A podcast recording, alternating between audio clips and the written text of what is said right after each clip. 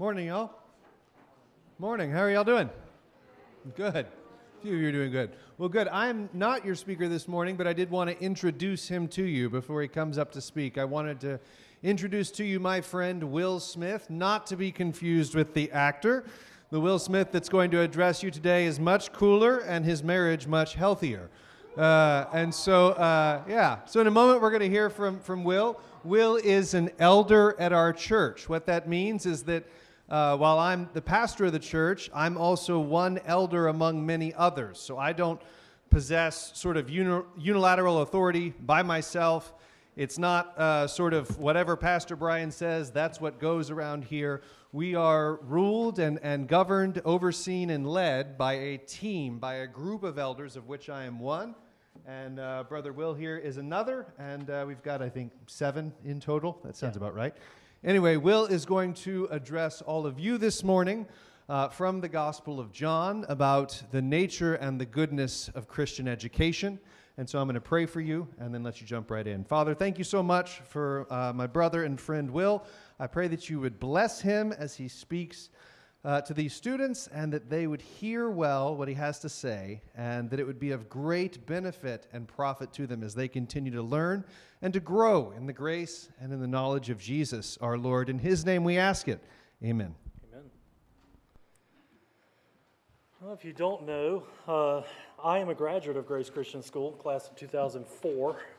And uh, I've spoken here once before, but I think we had a thinner crowd that day.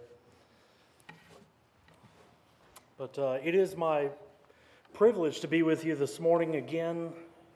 And uh, this morning we're going to be in the Gospel of John, primarily in chapter 17. But to understand what's happening in 17, we got to look at chapters 15 and 16. So I'm not going to read all three chapters, though I was tempted. I'll begin with uh, just reading my text, and then I'll go back and kind of fill in uh, some of the context to get us to get us going. John 17 beginning in verse 1.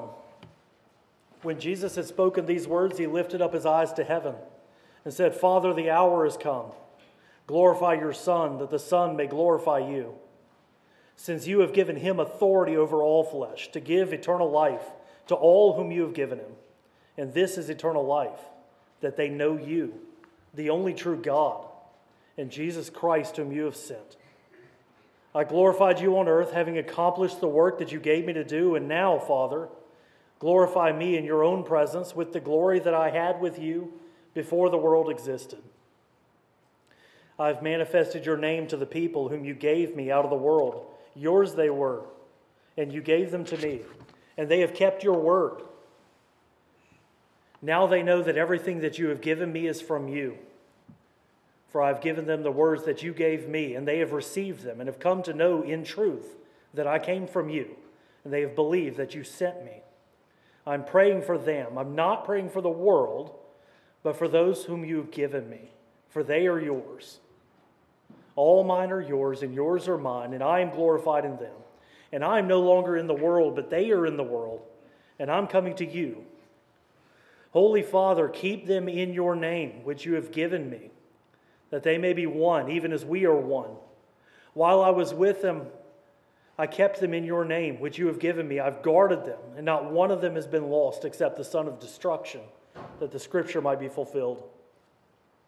But now I'm coming to you, and these things I speak in the world that they may have my joy fulfilled in themselves. I've given them your word, and the world has hated them, because they're not of the world, just as I'm not of the world.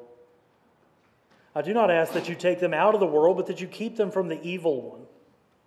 They are not of the world, just as I am not of the world. Sanctify them in the truth. Your word is truth. These are the words of Almighty God. And so we say, Thanks be to God. To get a good grip on chapter 17, we need to see what's happening in chapter 15 and 16. So, just very briefly, uh, we're at the end of Jesus' earthly ministry. He begins to explain to his disciples what's about to happen in the very near future. He tells them he's going to be leaving them, and he says that it would be better for them if he goes. He promises to send the Helper. Jesus then goes on to teach about the ministry of the Holy Spirit. I was tempted to read all three chapters, but we don't have that kind of time. So, uh, just for, for the background that you'll need to understand where we're at is, um, is this. There's an important application in this text for us in, the, in this room in particular. And Jesus has something to say to all of us who are engaged in the good work of Christian education.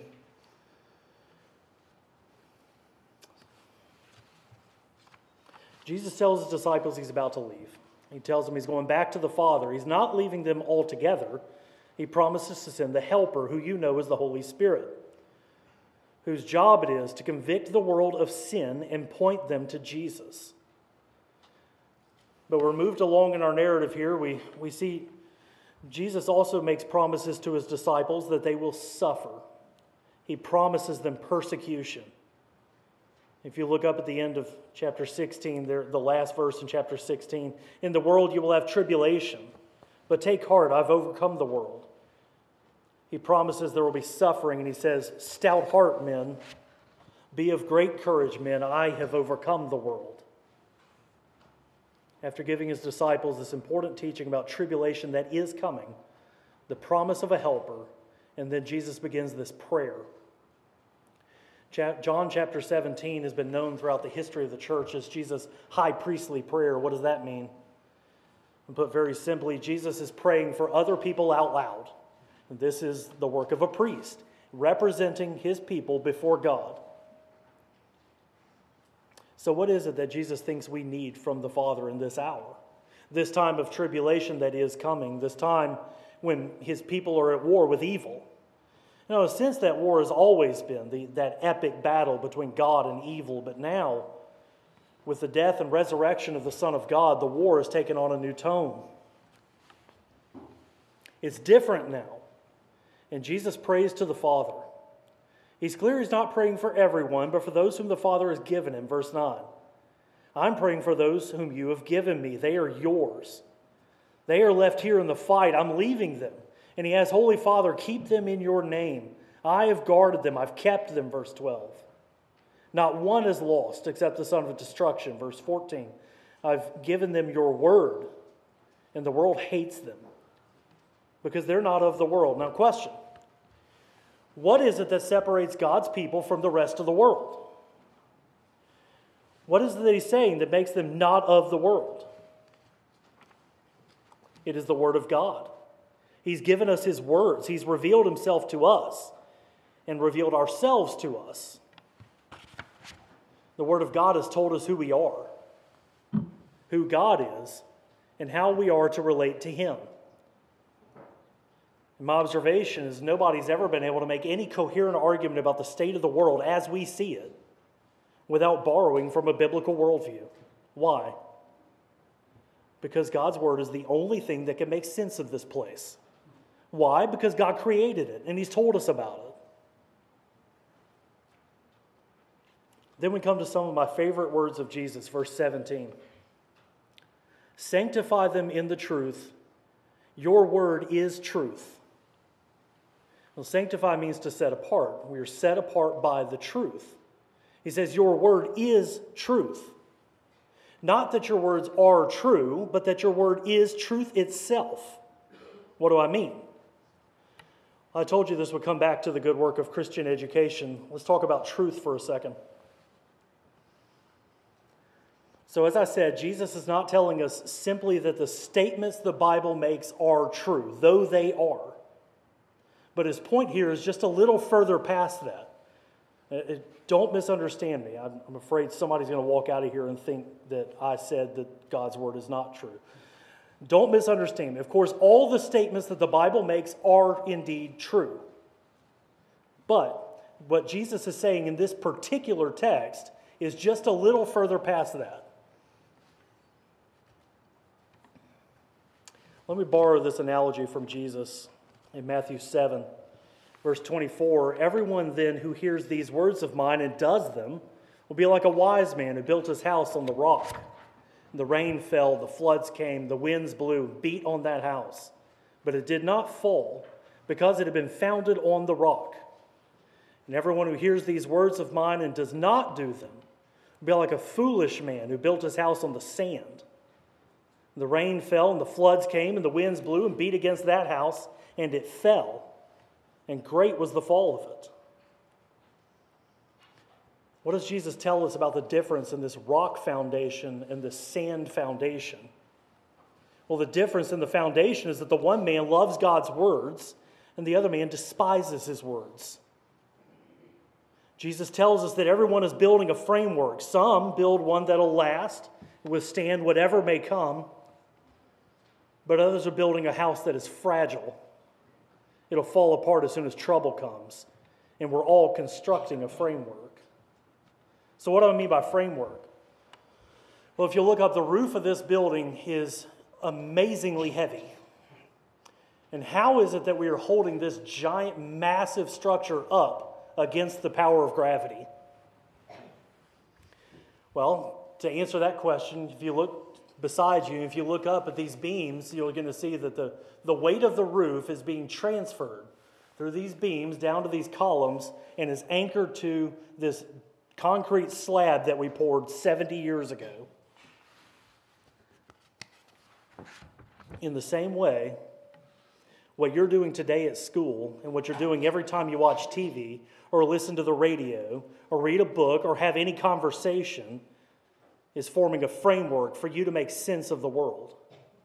Social media is good at this. You are taking information, and everywhere you look, somebody is telling you what things you should value, what things you should love. And these things form a framework, helping you to explain everything. Education is a huge part of that. So, back to truth. God's word is truth. It is not simply true, it is the foundation of all truth. It is the concrete slab that is supporting all true things. Good education is not simply about learning facts and memorizing data. Good education is about learning how to think because truth is not abstract. What that means is no fact simply exists all on its own. fact, uh, tr- truth is not the, these individual things floating around out there somewhere. No, rather, truth is like a puzzle where every piece of it fits together inside the whole, and all according to how God made the world. Good education is able to show you how this thing that you learned in science is related to this thing you find in math is able to take true things and relate them to one another and anchor them on a foundation. And our text teaches that that foundation is God's Word.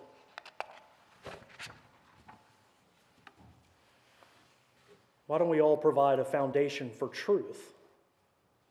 Well, because about 100 years ago, our typical American education system embraced two lies the lie that education is a purely practical exercise, and the other lie that education can and should be neutral. Let's look at these quickly. The first one education is purely a practical exercise. This is the emphasis on teaching those skills that directly translate to the industrial world. So, if you've ever asked yourself the question, when am I going to use this? You're already asking yourself the wrong question. This represents a misunderstanding of what education is for. If you think that education is simply about getting a good job one day, you've missed the whole point. Education is really about helping societies to grow and prosper. The second lie I call the myth of neutrality. This is the lie that education can and should be neutral. This is where we don't acknowledge the existence of God, and so we pretend that knowledge doesn't need a foundation. This lie is the enemy of education. So, what happens when you tell people all the things they ought to believe, and then you pretend that all these things that you have given them have no need to be held together in any way or anchored to anything fundamental? I call that something other than education. In fact, I call that foolishness. You see, all education is the product of a worldview. It is not neutral. Indeed, it cannot be neutral. Let me put it this way Because, in all our effort to exclude a foundation for knowledge, we are declaring that the existence of God and the need for the universe to hold together doesn't matter. This is the height of foolishness. It is a deeply religious message. It's not neutral. It's not saying nothing about God. It is saying that God doesn't matter and that truth doesn't have to make sense. It doesn't have to hold together. It doesn't have to be anchored to anything. Yeah, it's pretty bleak out there. I could spend the rest of the day pointing out statistics demonstrating the abject failure that is the American education system, but I'll move on. This is why the only legitimate education is a Christian education. I'm going to say that again because I believe it with all my heart. The only people on the planet who have any business educating children are Christians. And I believe that because anybody can show you a series of data points for you to memorize. And those data points will all be true, but they will not be connected in any kind of way. And only the Christian can tell you why something is true. Of course, all people can get access to true information. Any atheist knows all kinds of things that are true, but he cannot explain why things are true. What do I mean? 2 plus 2 equals 4. Why? Have you ever wondered why that cannot change? See, math is not something we made up for fun. It's a system that was baked right into the fabric of the universe. We simply observed math, we didn't create it. Science is the same way, logic is the same way. These are systems baked right in. We didn't put them there. And these systems depend on one fact the idea that we should expect things to behave in the same way, and that we should expect to see order all around us, and that these laws of nature will hold steady. Every human being that has ever lived has been governed by the laws of mathematics, science, logic. Doesn't matter where you live, your parents are, what kind of education you got, what time period you're born into. Every human being that has ever lived has been subject to these unchanging systems, and I can tell you why. Because all these things are true. All true things are cohesive, they're anchored to the foundational truth that all things are created by Him and through Him that all things are held together by the word of his power. And 2 plus 2 equals 4 because Christ is Lord to the glory of God the Father. The foolish man despised the words of the Creator. In doing so, he built a house of cards.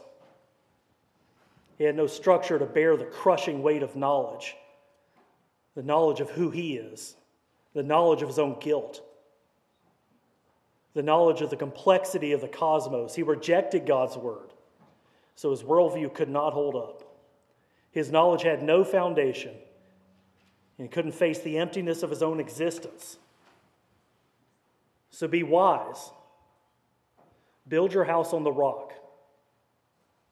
Drive your knowledge down deep into the foundation that is God's Word.